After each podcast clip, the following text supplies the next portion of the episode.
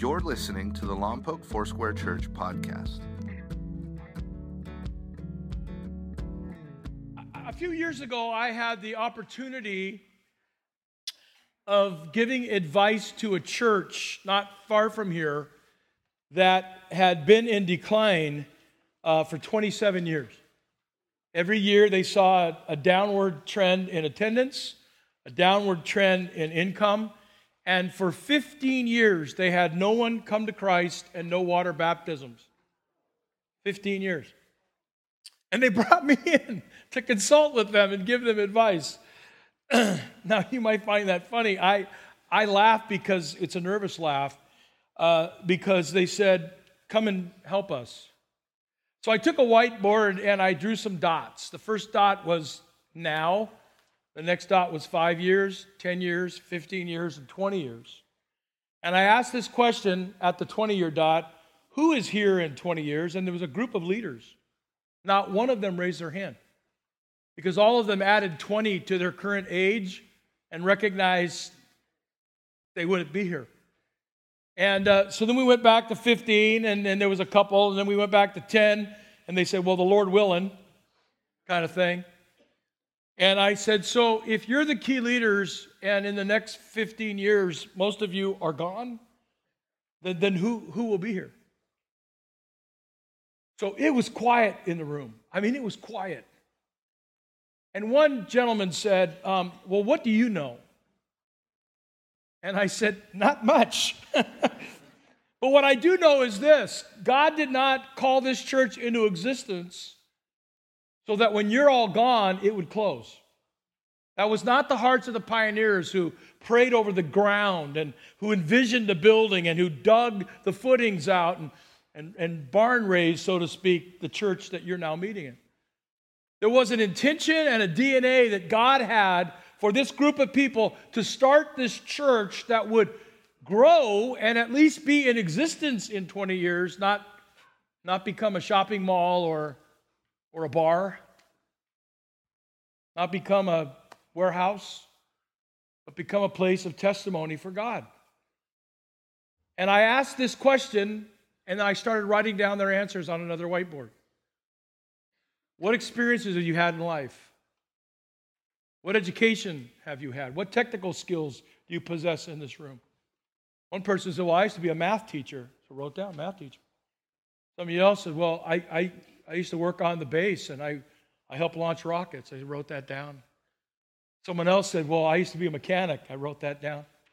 And at the end of our 30 minutes of question and answer, we had a list of all these skills that was resident in these dear people. One, one lady actually studied Old Testament history and knew everything about the Jewish people. So I wrote that down, you know, Old Testament theology. And I just asked this, this, this question What would your church look like? What would this neighborhood look like if all of you that said you possess those things took one hour, one week, and poured that into someone else? What could this church be known for if everyone inside of it found one thing that they could deposit in the next generation? What would you be known for? You'd be, you'd be, known for the church that was giving away and discipling others, life upon life, rather than a church that's about to close their doors for the last time. You know, in America, there's 1,500 churches every month that close their doors for the last time. Um, we're actually losing our market share. But there's all these young churches that are sprouting up, and it's not about style. It's not about style, because one lady said, You know, I don't like all that music now, that worship music where the guys do the guitar like this and they got hair in front of their eyes. And I, I said to her, what, what if you could look at the heart behind the hair? What, what if you could encourage that person? I, I still remember, folks, we bought our first projector here. We were the first church in the city to actually have a projection screen. Uh, we had to wait in line because Vandenberg was just getting theirs, and we were a week behind them. So we were, we were on cutting edge. They didn't even have their projection systems yet. We were a week behind. And we had to go out there to see some of the samples because they were making them and, and they didn't have any to send us to sample. And I remember when we put it up on the first Sunday for a test, You know who, who gave me the biggest pushback? The young people. We don't need to spend money on that. But there was an elderly lady seated down here. She was in her late 80s, and she had tears in her eyes. I thought, wow, wow, why are you crying? She goes, that's the best thing I've ever seen. I said, tell me more, sweetheart. She goes, well, we have these little songbooks and we have these overhead projectors. Remember those? I can hardly see the words. But praise the Lord, I can see all the songs on the screen today. Wow. And she goes, My husband's sitting next to me. You, you said, let's all read the Bible. Well, we had that overhead, we could hardly see, it was too small. But now you had it vivid color up there. And my husband was actually reading God's word out loud. Woo! And then she said these words I will never forget them. Pastor, if you build this church around people like me and him, you will make a mistake because me and him aren't going to be here that long. But you look over there across the room, you know who you see over there? That's my granddaughter. I said, Yeah, I know your granddaughter. Her hands are up like this and she's worshiping God. Would you build it for her? But don't just build it for her, build it for my, my build it for my great grandkids because they're out there in your Sunday school classes. And long after we're gone, I pray that my great grandkids will be a part of LFC. And long after they're gone, I pray that my daughter and my granddaughter that they'll be a part of LFC or some church wherever God sends them. But if you build your church based on me, psh, I'm out of here. Ashes to ashes, dust to dust. I'm going to be dust pretty soon. Said, oh, oh, oh, oh, okay. And by the way, I love that new projector. Wasn't that cool? She was embracing something that was new and something that was different, and she wasn't being stuck. You know what she was saying is, I want to build the next generation. So after I left, you probably wonder what the end of the story is. After I left that, that, that group, the pastor called me up and said, um, Our leaders have deliberated, and we, we decided we didn't like what you told them. By the way, that church is still in decline. I don't want to be him. I don't want to be the pastor who leads a church that says, well, we can't reach outside our walls. Folks, you just saw vivid evidence of what it takes. It takes a lot of work. It takes a lot of vision. It takes a lot of money. It takes a lot of direction. But if you were there uh, Friday night, and many of you were, you saw the smiles on young people's faces.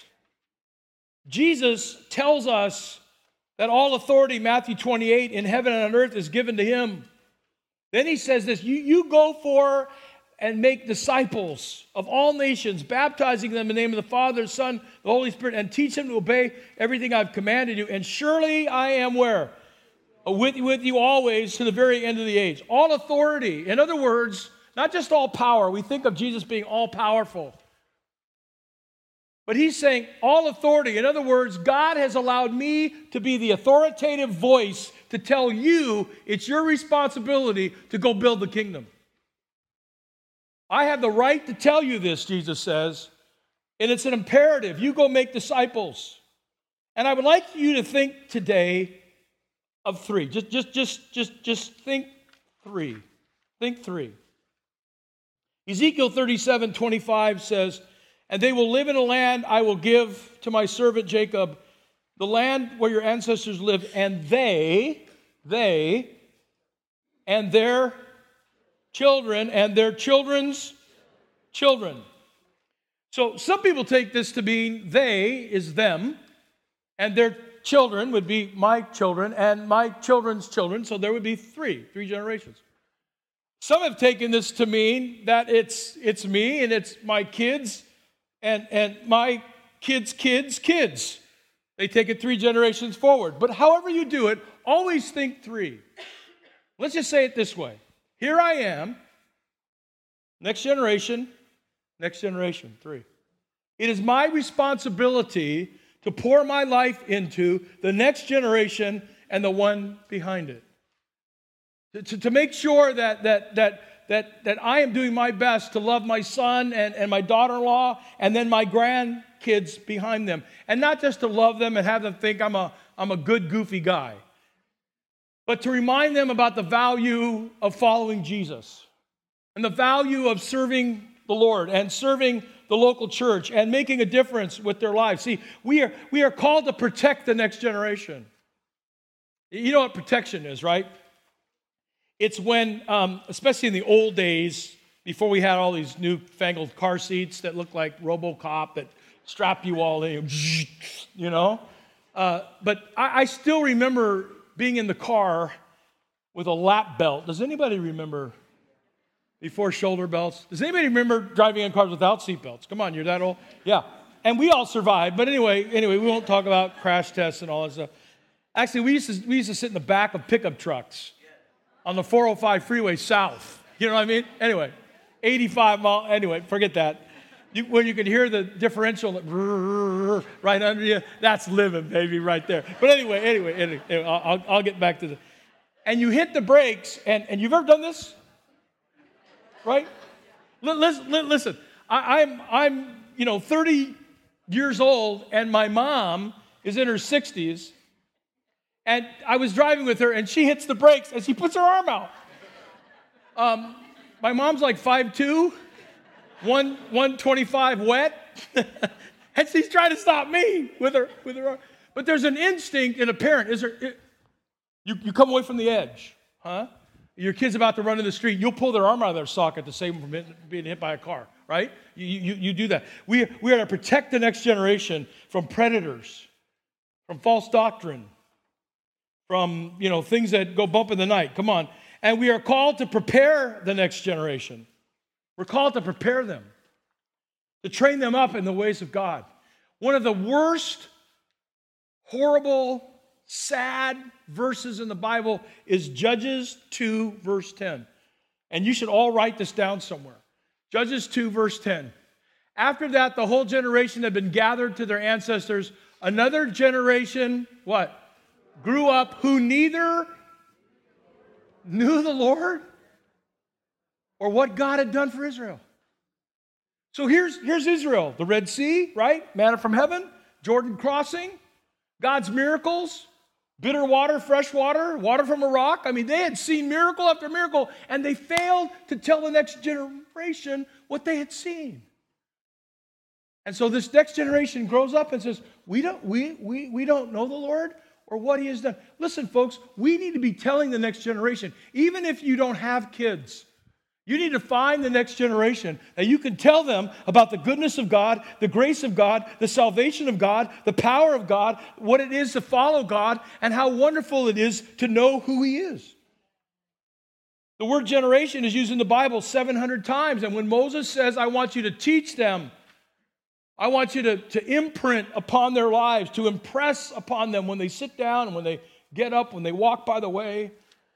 And somebody goes, Well, that's a great sermon for child dedication. No, no, no. That's a call for all of us. There are people in your neighborhood, there are people at your school, there are people you work with that don't know what you know or the God that you know, and they need to know. And who's going to tell them?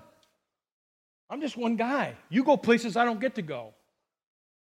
Some of you go to top secret places. I, I don't have a clearance.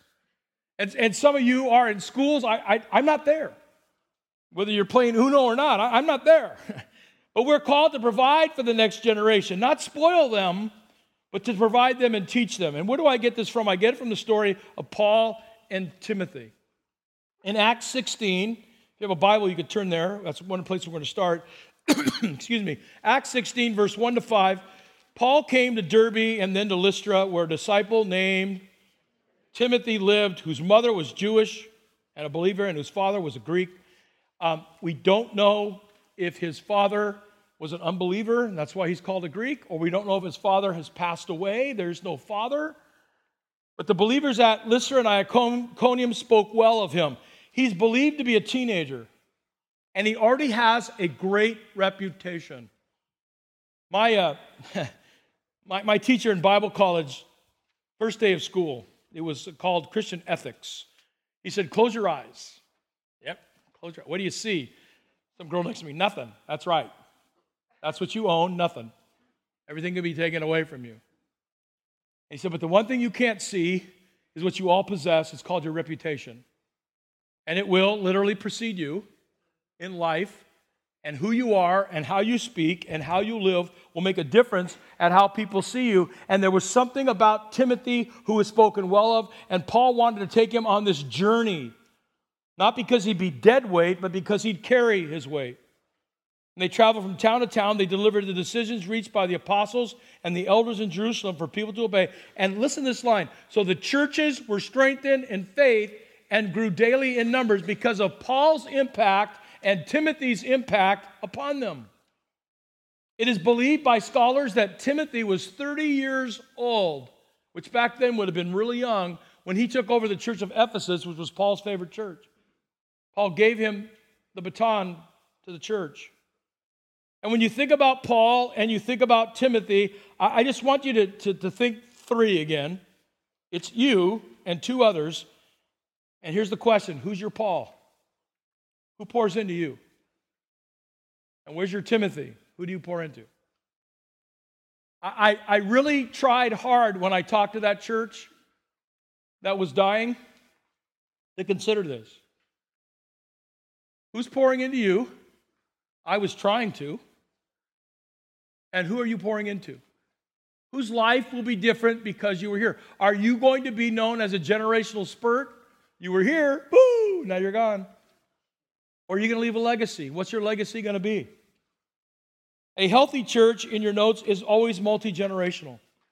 And that's why I'm, I'm so glad we have many generations that attend this church, and we'll keep trying and working hard at making sure that happens. That, that everybody that comes here wants to be here.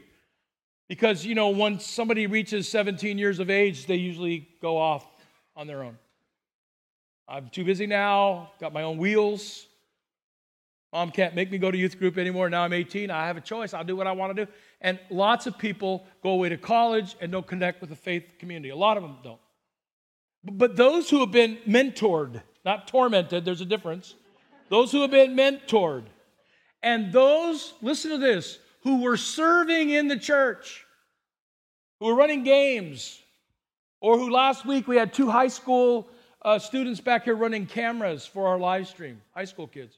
We have high school kids that do uh, production or those just out of high school. We have other uh, young people that feed the screen on Sunday. We have young people working in our cafe. By the way, you want your young people serving here. Let me, let me tell you why. It will help them and keep them from being selfish. There's lots of fish in the world, but we don't want them to be selfish. That was dumb.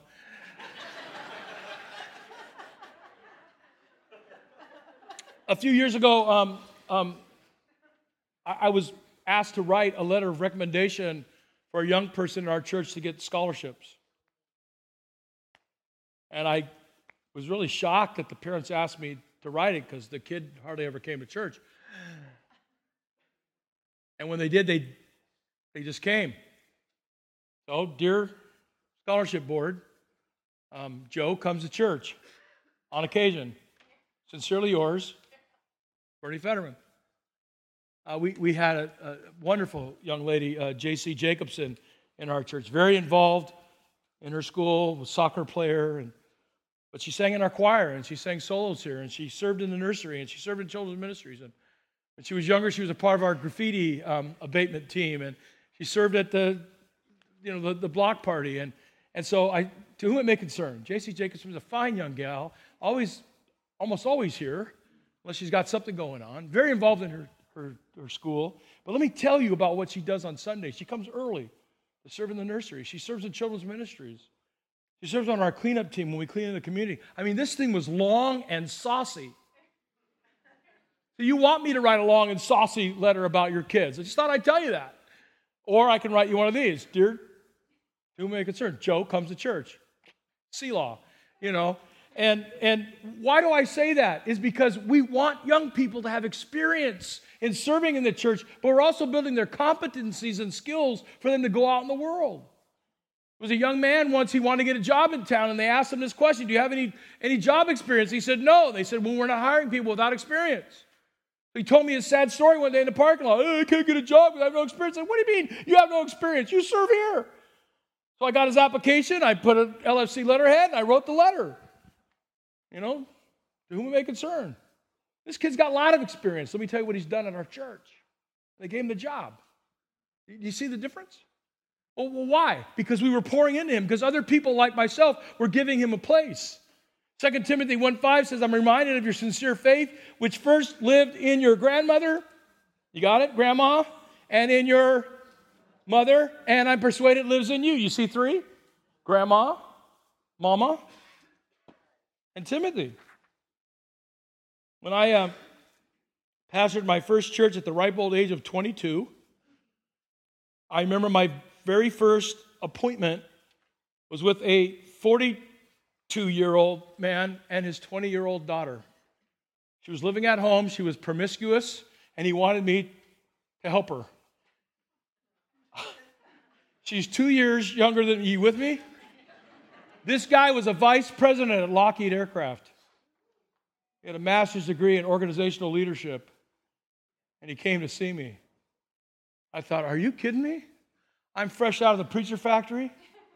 I barely graduated with a bachelor's degree in theology.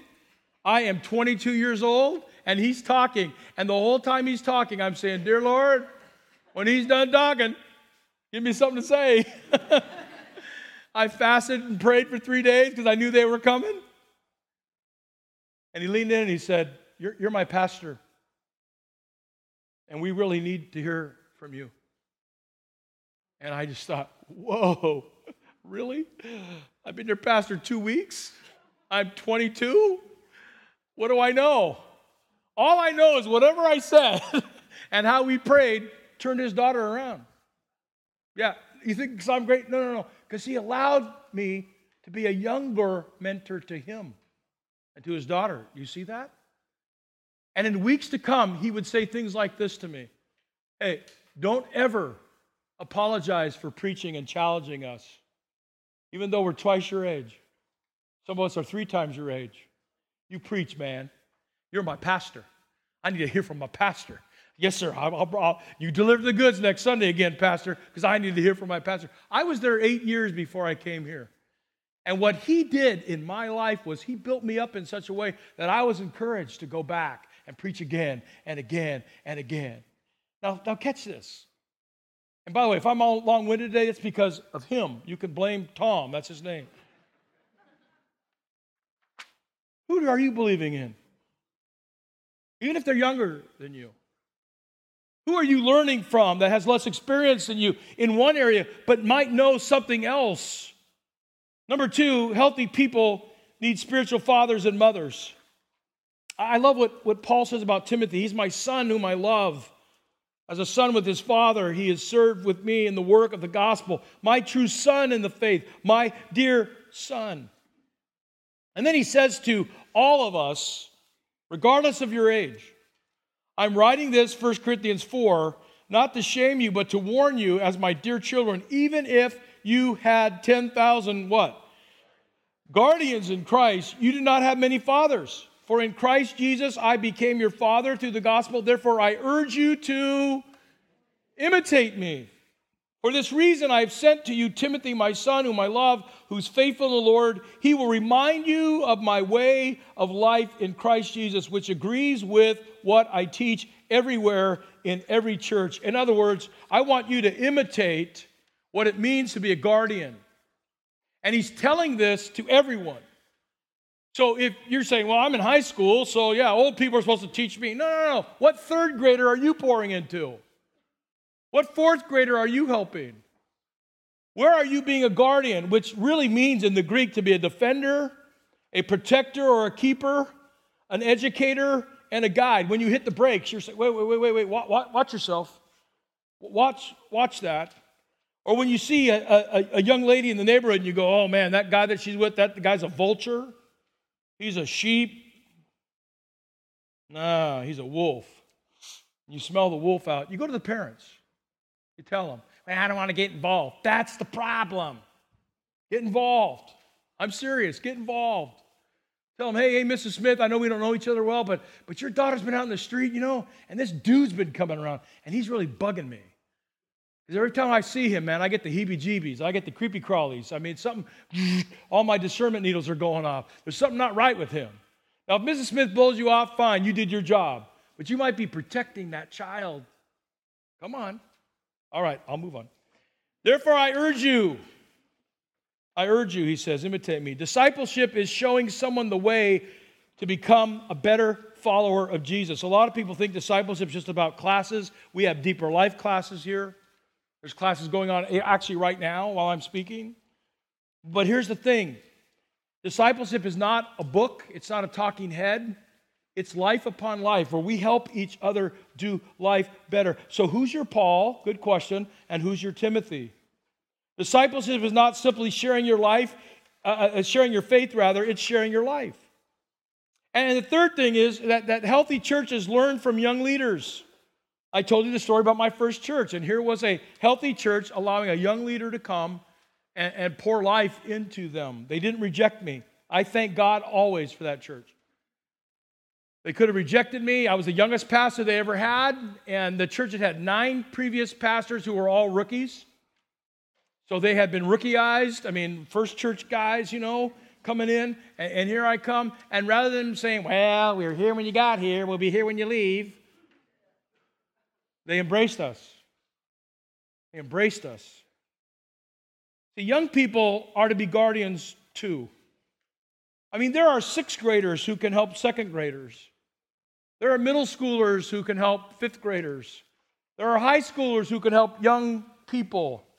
And until we all embrace that fully, the church will be missing something about this generational thing. Don't let anybody, 1 Timothy 4:12, look down on you because you are young, but set an example for the believers in speech and conduct and love and faith and in purity. That's why I commend this church so much. I think of a, a, young leader who was at our party the other night, Mike Janitis, who used to be a part of our youth team uh, here, was on our staff.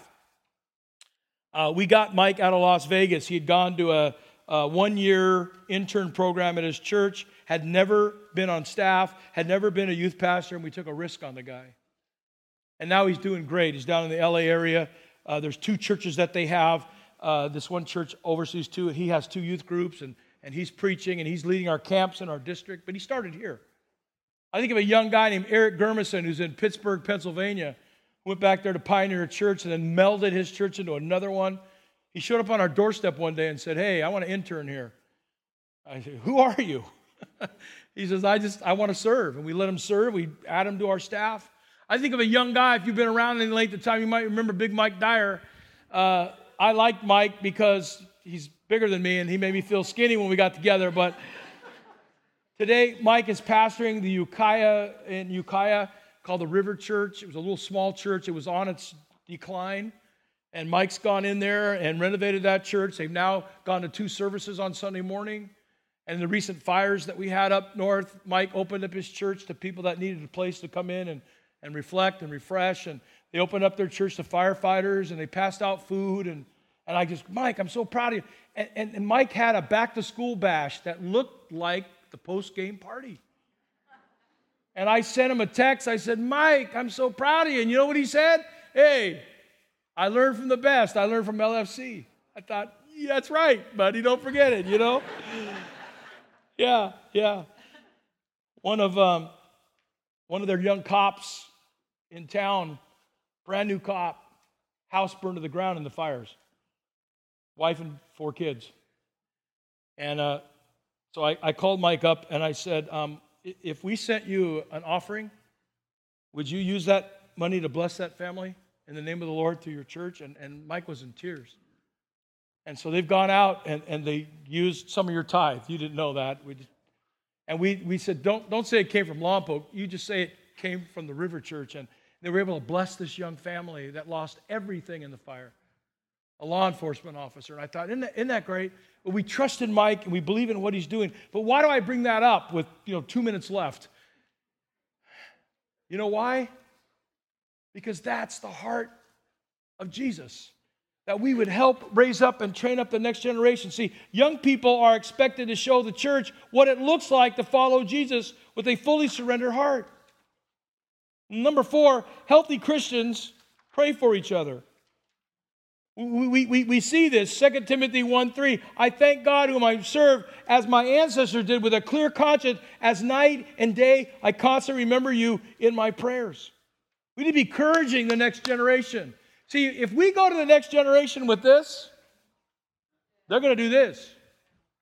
I'm telling you. But if you go to the next generation with this, cheering you on, they're going to open their hands. I did it the other night. I, I, talked to a young lady at the party, and I said, Tell me about you. Oh, okay. And I said, What's your dream, sweetheart? And she started telling me their dream. And then she said this, this phrase to me, verbatim Why do you care about me? And something in my soul said, There must not be a lot of care coming to this sweet, sweet lady. And I said, You know why I care about you? Because God made you. You're fearfully and wonderfully made. He has a purpose for your life. And I'm not here to preach. I, I, want, I want you to know something. You put God first, things will change for you. And I want to encourage you. And I say, I want to cheer you on to live out your dreams. Don't let anybody despise your youth. Don't let anybody tell you you can't accomplish what you set your mind to. If you work really hard, you, will be, you'll be amazed. And then I saw her later on eating pizza and cheese was dripping down, and, you know, and she was playing games and stuff. But, but that question, why do, you, why do you care about me? I, I believe this. There's lots of people wondering if anybody cares about them at all. So, how committed are you to passing on the faith to those who come after you? How, how committed are you to praying for those younger and older than you? Don't, don't wait for the church to, to come up with a program of mentorship. You find somebody. Make yourself a list. What, what do I know that someone might need to know? Where's somebody who's eager to be in a career that I already have? Where's somebody who's thinking about the stars and space and and you're a part of space exploration or space defense? You, you understand some of this stuff. I'm not telling you to give them top secrets, but you can tell them about stuff. You can bring them a poster from United Launch Alliance or from SpaceX, right? You can help them dream of the stars. Maybe there's somebody that wants to be a policeman or a fireman, and you, you know about that stuff. Maybe, maybe there's somebody who, who, who can't decide what branch of service to go into, and, and, and you are in a certain branch. Go Navy, go Army, come on. And maybe you want to speak to them. Maybe you know how to garden, and somebody's interested in gardening. Maybe somebody's interested in cars and hot rod, and they love the smell of unburnt fuel. I know you don't, but anyway or, or, or, or they're into motorcycles, or they're into sports, or they're just think about it. Where can you pour your life into somebody else? And, and what price will we pay to see young people grow in their faith? And will we allow the next generation to serve with us and even lead us and teach us? And will we affirm them when they lead and serve and say, Good, good, good job? This morning, there was a young man in our first service. Um, his name is Gregory Wuchchik. And uh, he took fourth place for LHS and cross country and CIF, and, and, and he's a junior. And I said, Man, next year you'll be even faster. You'll take first place. He had his Letterman's jacket on. You should have seen him. You know, because you think of LHS, you think football, football, football, but there's other sports too, right? Come on. And and I just I just in the service just commended him. He should he lit up like a Christmas tree. You know? His family cheers him on and encourages him. That, that's great. But see, you could find somebody who's done that and just, hey, that's great. That's great. Get off my lawn. No, no, no, no, that's, that's great. Or, or a phrase like this oh, kids these days. Get that out of your vocabulary. Just say, yeah, kids these days, they can do great things for God.